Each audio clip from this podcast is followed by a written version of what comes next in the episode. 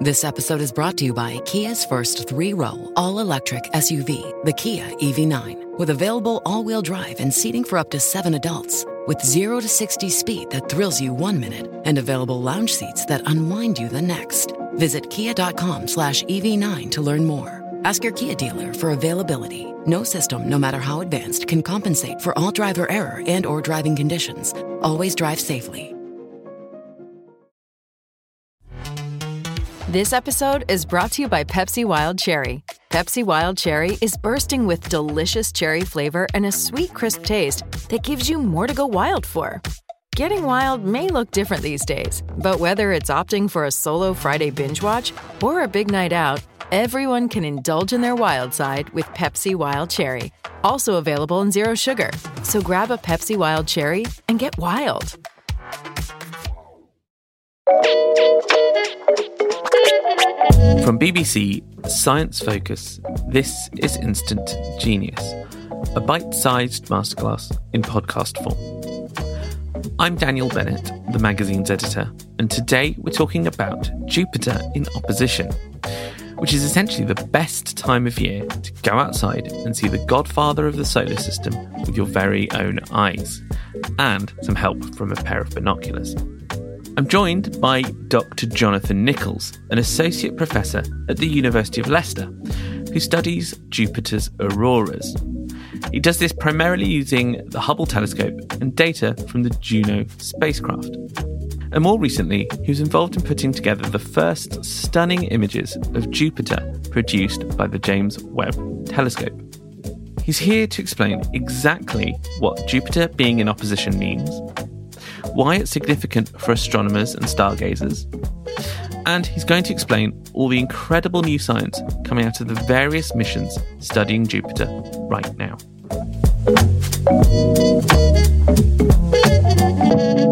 So, so the reason why we're we're uh, the excuse I've I've found to sort of chat today is um, people might have seen in the news that Jupiter uh, will be in what's said to be will be in opposition on Monday. So, can you explain to listeners what that means and why it's significant? Yeah, well, they might have seen Jupiter in more than just the news. They might have actually seen it in the sky if it's been clear where they are. Uh, and the reason is that opposition is one of the best times to observe the planets. What it means is, is that Jupiter, or any planet that's in opposition, is on the opposite side of the Earth to the Sun. So, from our vantage point on the Earth, what we're seeing is a disk of the planet that's fully illuminated by the sun. You can see the whole uh, circular disk of the planet. Uh, and that means that we're getting the most light back from the planet to us. So, it appears very bright in the sky. But there's a second effect, which is that that's the time when the planet is closest to the Earth. So not only is it reflecting uh, from the whole of the disk, the planet is actually uh, as close as it's going to get, really. So uh, that means that it appears very large in the sky as well. And so uh, that means that, for example, Jupiter is is really quite bright at the moment. In fact, um, my uh, my dad was sitting in his armchair the other day, and he uh, pointed out this very bright light in the sky, and he wanted to know what it was. And of course, it's Jupiter, which is one of the brightest objects in the sky when it's opposition. So maybe people who even aren't into astronomy are noticing this object in the sky, and and it's a really good. Uh, opportunity for getting people interested in what's uh, in the heavens and uh, learn a little bit about the planets. So it's it's important for for for the wider community as well as us astronomers. It reminds me of my mum, who I remember a couple of years back said that she could, well, maybe more than a couple of years, but said that she could see Jupiter. And I was like, wait, are you okay, mum? yeah. And then I realized she'd been listening to the radio and it had told her that, you know, Jupiter's in opposition and, oh, at least it was very bright in the sky that night. And uh, it is funny when you're your family sort of bring up your own interests back. back yeah, yeah, yeah. It's quite startling because it really can be quite bright, and uh, that, along with Venus, I think uh, often leads leads people to uh, to wonder what's up in the sky. Um, but it's not just um, of passing interest; it's actually the best time for professional astronomers to look at the planets as well. Because they're, they're, they they fill up more of the telescope's field of view, so you get a better resolution on the planet, as well as it being brightest, you're collecting as many photons as you're going to collect. Uh, it also uh, you know gives you a nice big, very uh, highly resolved image of the planet. So so it is actually very important. And when we're scheduling uh, observations with with big telescopes, like for example the Hubble Space Telescope or Keck or any of these big professional observatories, we tend to try and cluster them as near to opposition as we can for that reason. Now, obviously, it's not always possible for us to do that. In fact, um, you know, if you're wanting to observe the planet when Juno is orbiting and it's at a certain position, you might not always be able to observe at opposition, and uh, and you you sort of have to take the fact that your, view isn't going to be as good. But if you do happen to be observing at this time where you can make it, then that's that's the time when all the world's telescopes sort of tend to be trained on Jupiter.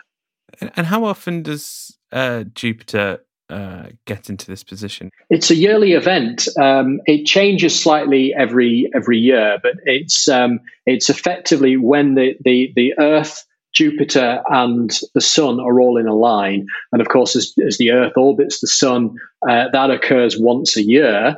But as Jupiter is also orbiting the Sun at a, a, a slower rate than the Earth is, that tends to slip every year. So it gets it gets um, later and later every year. But at the moment, of course, it's um, it's around about this time.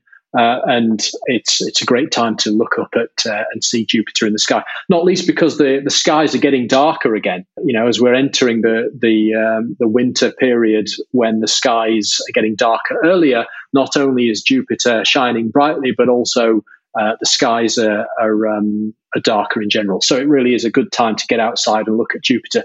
And I'd also recommend uh, people taking the binoculars out and looking at Jupiter because um, not only is the the disk, you know, this, the, the disk of Jupiter shining very brightly, but you, if you get a pair of binoculars, any normal pair of binoculars, although you don't need an astronomical telescope, point it up at Jupiter, uh, and you'll be able to see four faint pin, pinpricks of light surrounding Jupiter, and it's fun to uh, to look at Jupiter over the next few days and see these these points of light changing position, and uh, those are the four Galilean moons, so called after Galileo Galilei, who discovered them using his telescope. He was the first person to point a telescope up at Jupiter and, and discover these objects, and it have has extremely prominent importance in terms of discovering the fact that the Earth is not the center of the universe, etc., etc.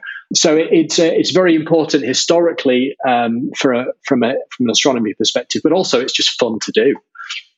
Yeah, and there's we've got some instructions on how you can find Jupiter on the site, but there it, it's really easy now with um, those those night sky apps, right? That you can just point them upwards, figure out where it is, then point your binoculars in the same direction, yeah, yeah, and it will tell you which moon it is that you're looking at, and and it's also fun to see how those different moons change at different rates. So Io, the innermost Galilean moon, is orbiting really quickly and it zips around Jupiter, and its position changes very quickly. Whereas the other ones uh, move slower as they move out from Jupiter. Now, obviously, from our viewpoint, the, the the pinprick of light that's closest to Jupiter isn't necessarily Io. You know, it could be just, just our viewpoint, but the way to, to determine that is you either look on your app and find out what it was. But, but a, perhaps a more fun way of finding out is to time how long it takes to, for it to move around and see which one is moving quick, quickest. Okay, and so Jupiter was also in the news recently when the James Webb Space Telescope gave us an incredible new view of the planet um, and its auroras, which you study. Now, I hadn't realised that, you know, until the announcement, announcement was made that Leicester University was going to be kind of quite heavily involved in the production of that image. I just wondered what that that was like to kind of, I suppose, see what you study and resolve it in a kind of new light. Yeah, well, Leicester's been involved with uh, James Webb all the way through. We, we constructed part of one of the instruments. This particular set of observations is really a test to find out whether we can actually point James Webb at Jupiter. You know, James Webb is an incredibly complex observatory, but it's a challenge to observe something like Jupiter, which is very big, it's very bright, it's moving, it's rotating. It's not an easy object to study, especially if you've got an instrument which is really designed to be looking at the faintest objects in the universe to point it at something big and bright and bulky like Jupiter uh, is is not so easy. So these these were a test to see if we could observe Jupiter with instruments with exquisite sensitivity, tiny fields of view, and it wasn't obvious as to whether it was going to work. And it worked, I think, far better than anybody actually uh, was was daring to believe. I remember when these images were made available on the um, on the server, the NASA server, where these these images get uh, get stored. I was at a conference called the Magnetospheres of the Outer Planets, where we specifically look at the the, the auroras of Jupiter and think about it in great detail.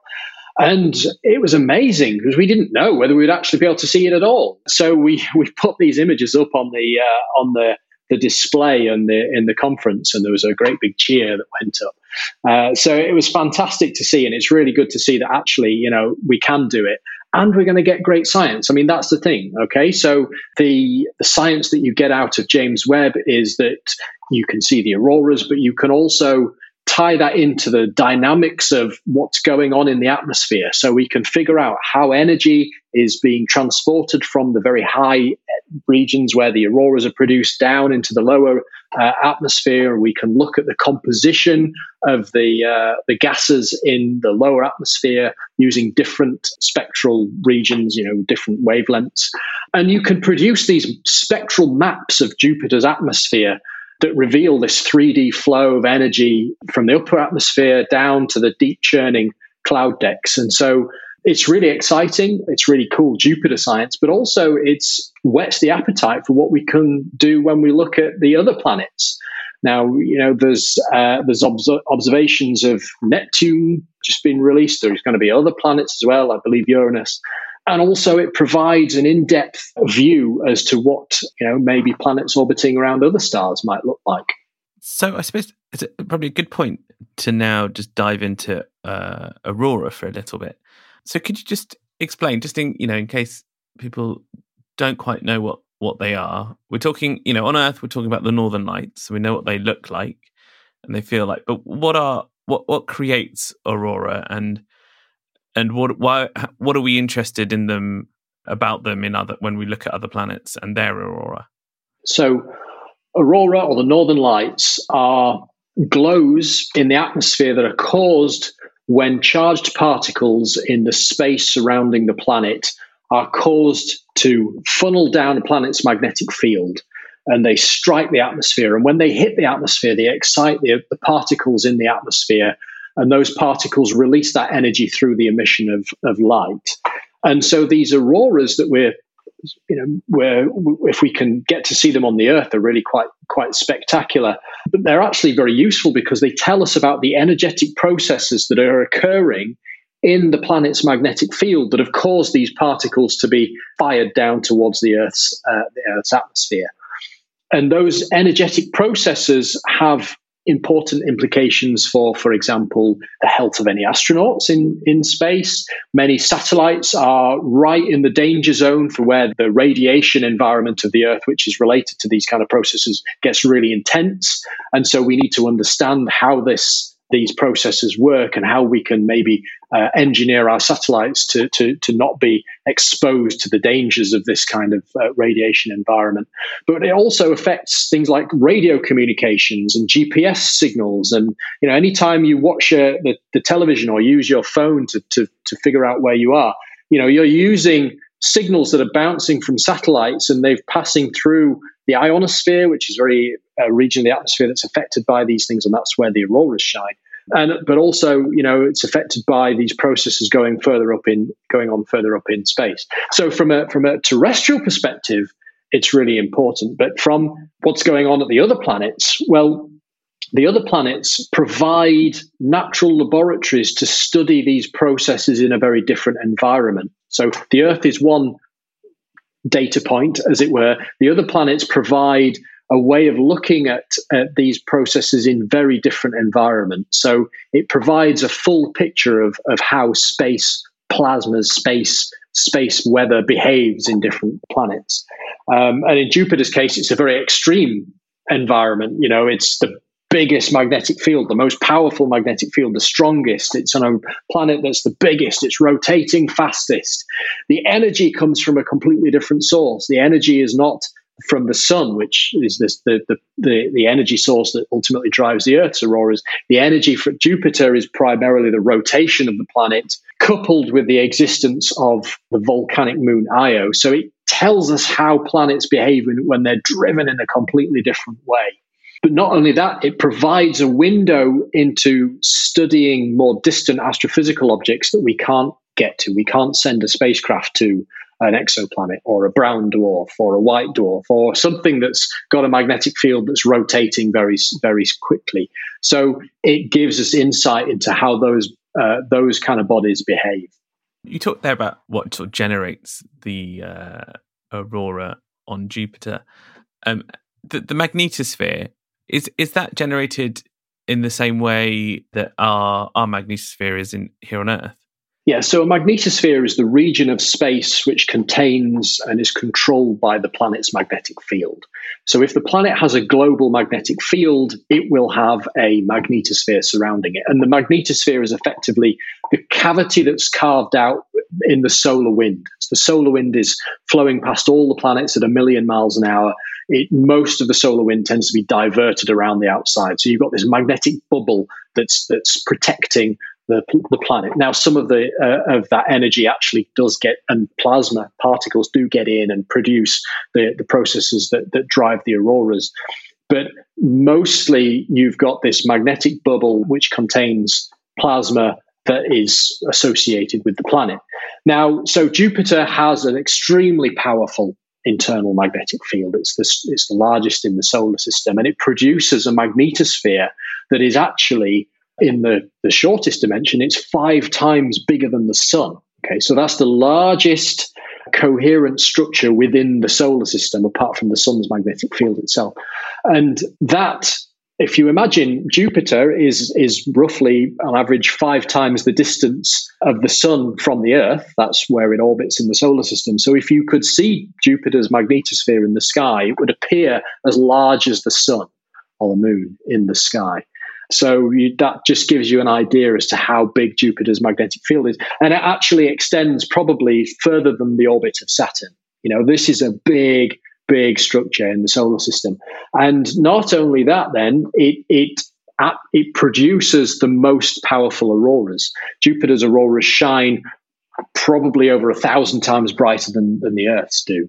And the radio emissions that are associated with Jupiter are also extremely bright. You know, if you were to look at Jupiter in the radio, you you see an object that is as bright as the quiet sun. You know, when the sun isn't bursty and, and it is fairly quiet, you know, Jupiter can shine as bright as as the sun, and its radio emissions look very different as well. So there's a that leads you on to think about well you know what can we do to a jupiter like planet to make it even brighter so that we can possibly observe it from the other side of you know or not the other side of the galaxy but certainly you know interstellar distances close interstellar distances. So it, you know jupiter is the link between earth and the rest of the cosmos. So with that magnetosphere so so uh, am i right in saying it, it it's a molten core at the center that's that's creating this magnetic field? So to produce an internal magnetic field uh, in a planet, you need um, you need a couple of things. You need a conducting fluid in the middle of the planet. So in the Earth's case, it's, it's iron. In Jupiter's case, it's liquid metallic hydrogen. Now, we don't really know the properties of, of liquid metallic hydrogen because we it's really difficult to produce that in a lab. So actually, you know, Jupiter is one of our best places to understand the properties, but it's it, we it's clearly electrically conducting because it it generates you know the, the, the rotation of this fluid inside of Jupiter produces electric currents that drive this enormous magnetic field. So you need a rotating fluid. You also need the, the heat to be escaping. So this fluid is not only rotating, but it's also convecting. Like eh, you know, if you have hot air rising above a radiator, and then in the other part of the room it sinks. You have to set up these convection cells that produce a stable set of electric currents that can produce a, a global magnetic field. And in Jupiter's case, it's extremely effective at producing the most powerful magnetic field in the solar system and driving all these very powerful processes. So that brings me then to we've talked a little bit about the aurora and then the, the magnetosphere and how that uh, what that tells us about what's going on. I suppose uh, uh, to a degree at the very core of Jupiter. We haven't talked much about the in between. I suppose what we, we kind of call. I've always found it odd calling it the surface of Jupiter because I always think of surfaces as hard things that you can put your tea on or stand on. But what if you could just give us a picture of what what the kind of makeup of sort of you know Jupiter's surface and its atmosphere is like? Okay, well, the first thing to say is that Jupiter is a gas giant planet. It's a fundamentally different planet to the one that we're currently sitting or standing on. It doesn't have a solid surface.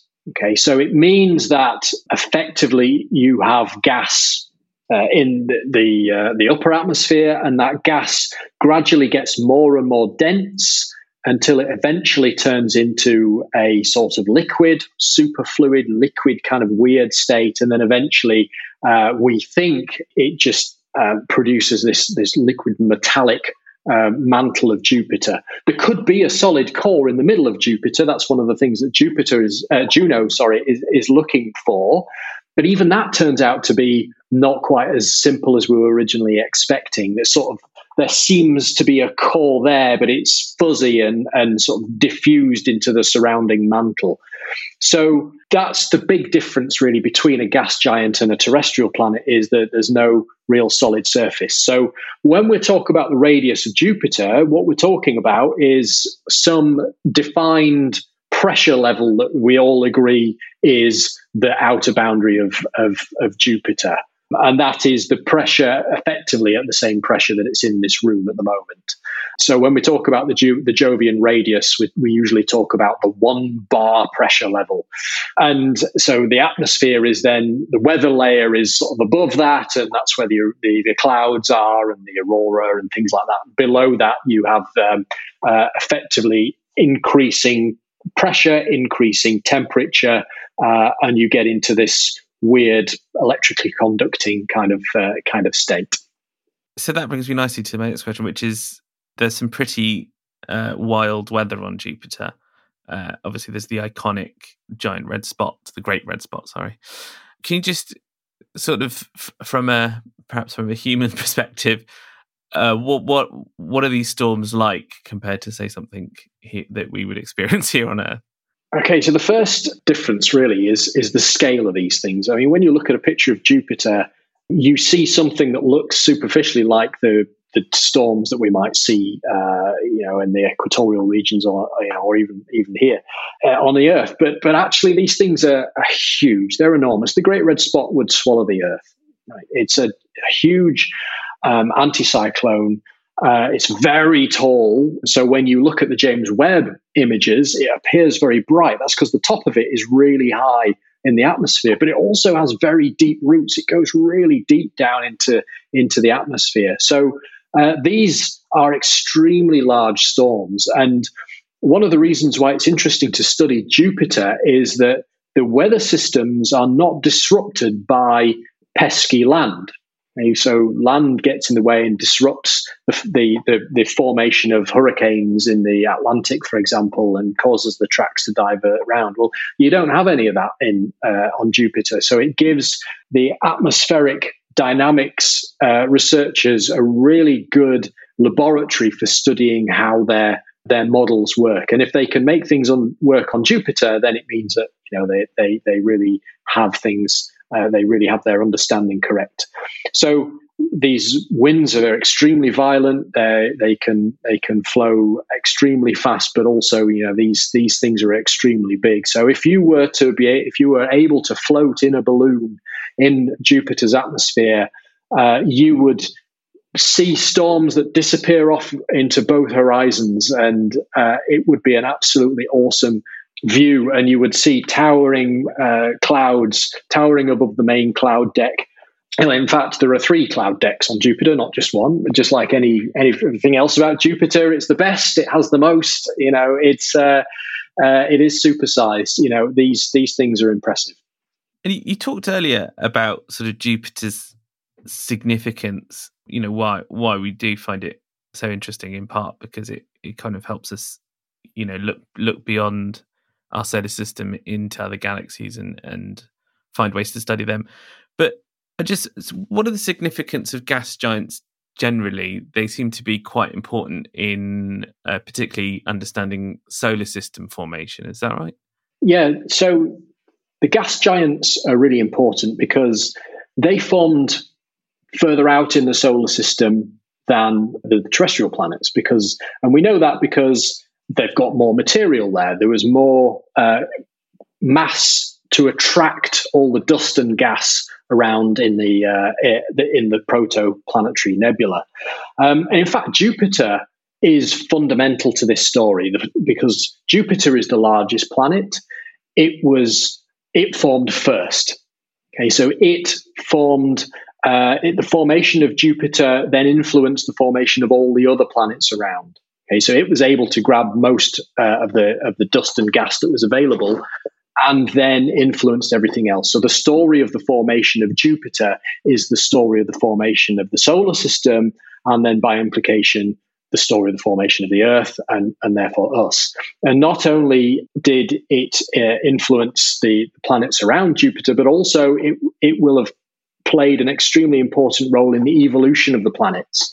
There are ideas about Jupiter dis- destabilizing objects in its vicinity and sending comets and various other uh, objects in towards the uh, the inner planets. There is a, a, an idea that, that Jupiter was implicit in the uh, in the fact that we've got water on the Earth, uh, this is an idea that has been looked at uh, in more depth recently. But you know, the formation of these gas giants and the subsequent evolution of the solar system is really important in understanding our own place in the cosmos. So it's not just a case of you know it being the biggest and the best. It's also a case of it actually being fundamentally important to our understanding of of, of our place.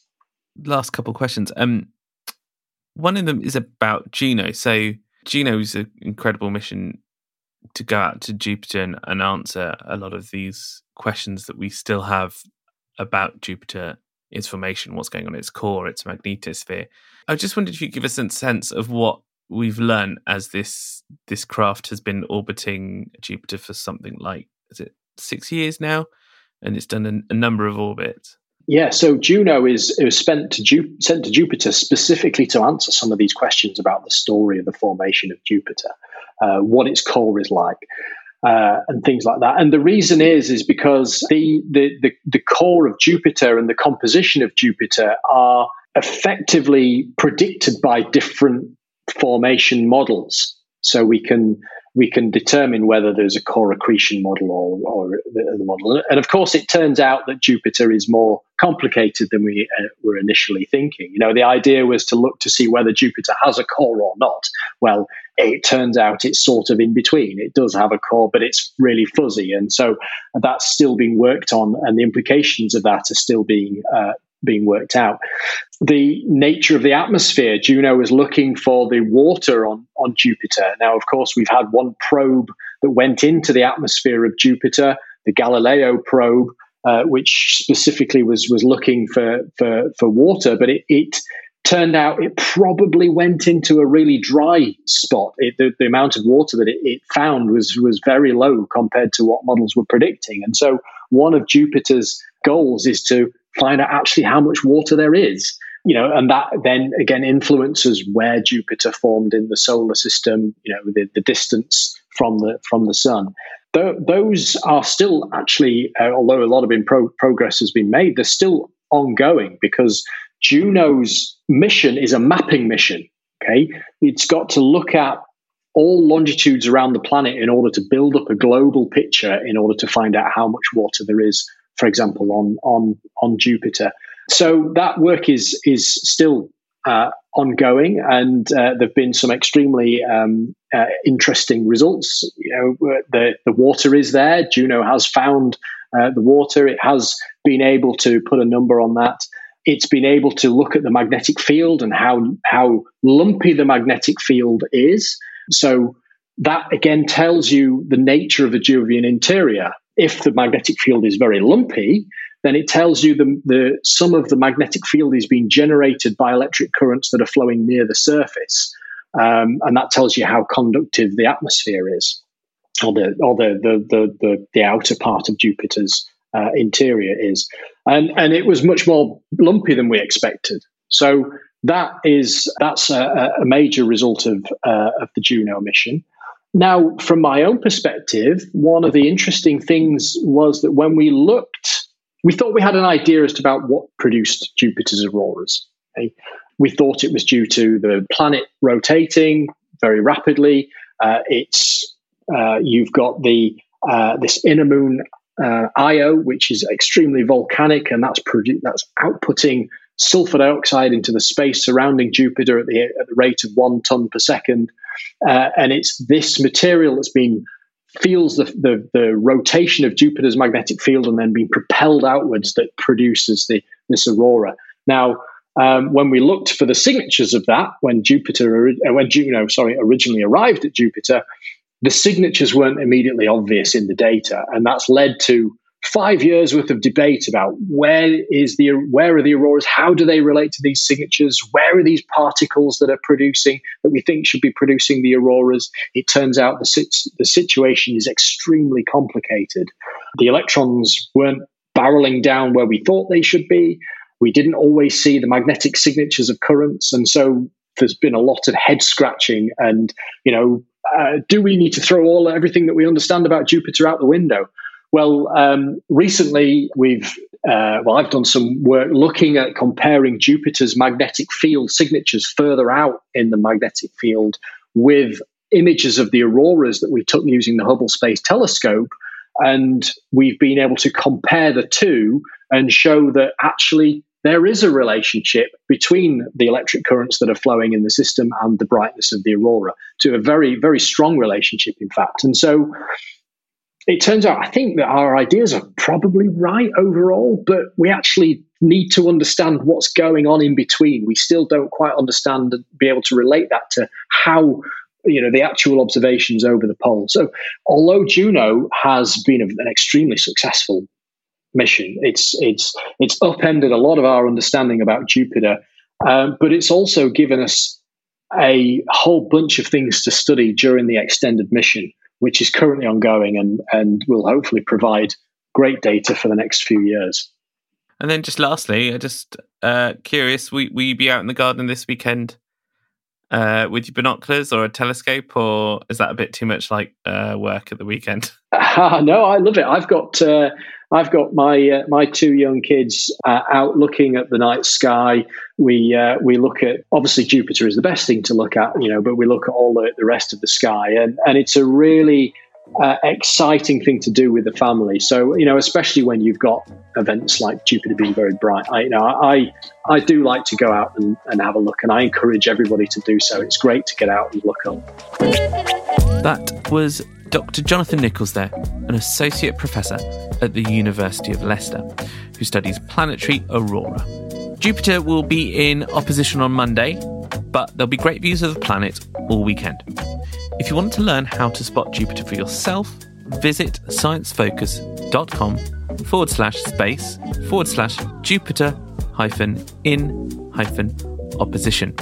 And of course, do follow us on Twitter or Instagram to see the incredible images that will no doubt pour out of this event. Thank you for listening. The Instant Genius podcast is brought to you by the team behind BBC Science Focus magazine, which you can find on sale now in supermarkets and newsagents, as well as on your preferred app store. Alternatively, do come find us online at sciencefocus.com.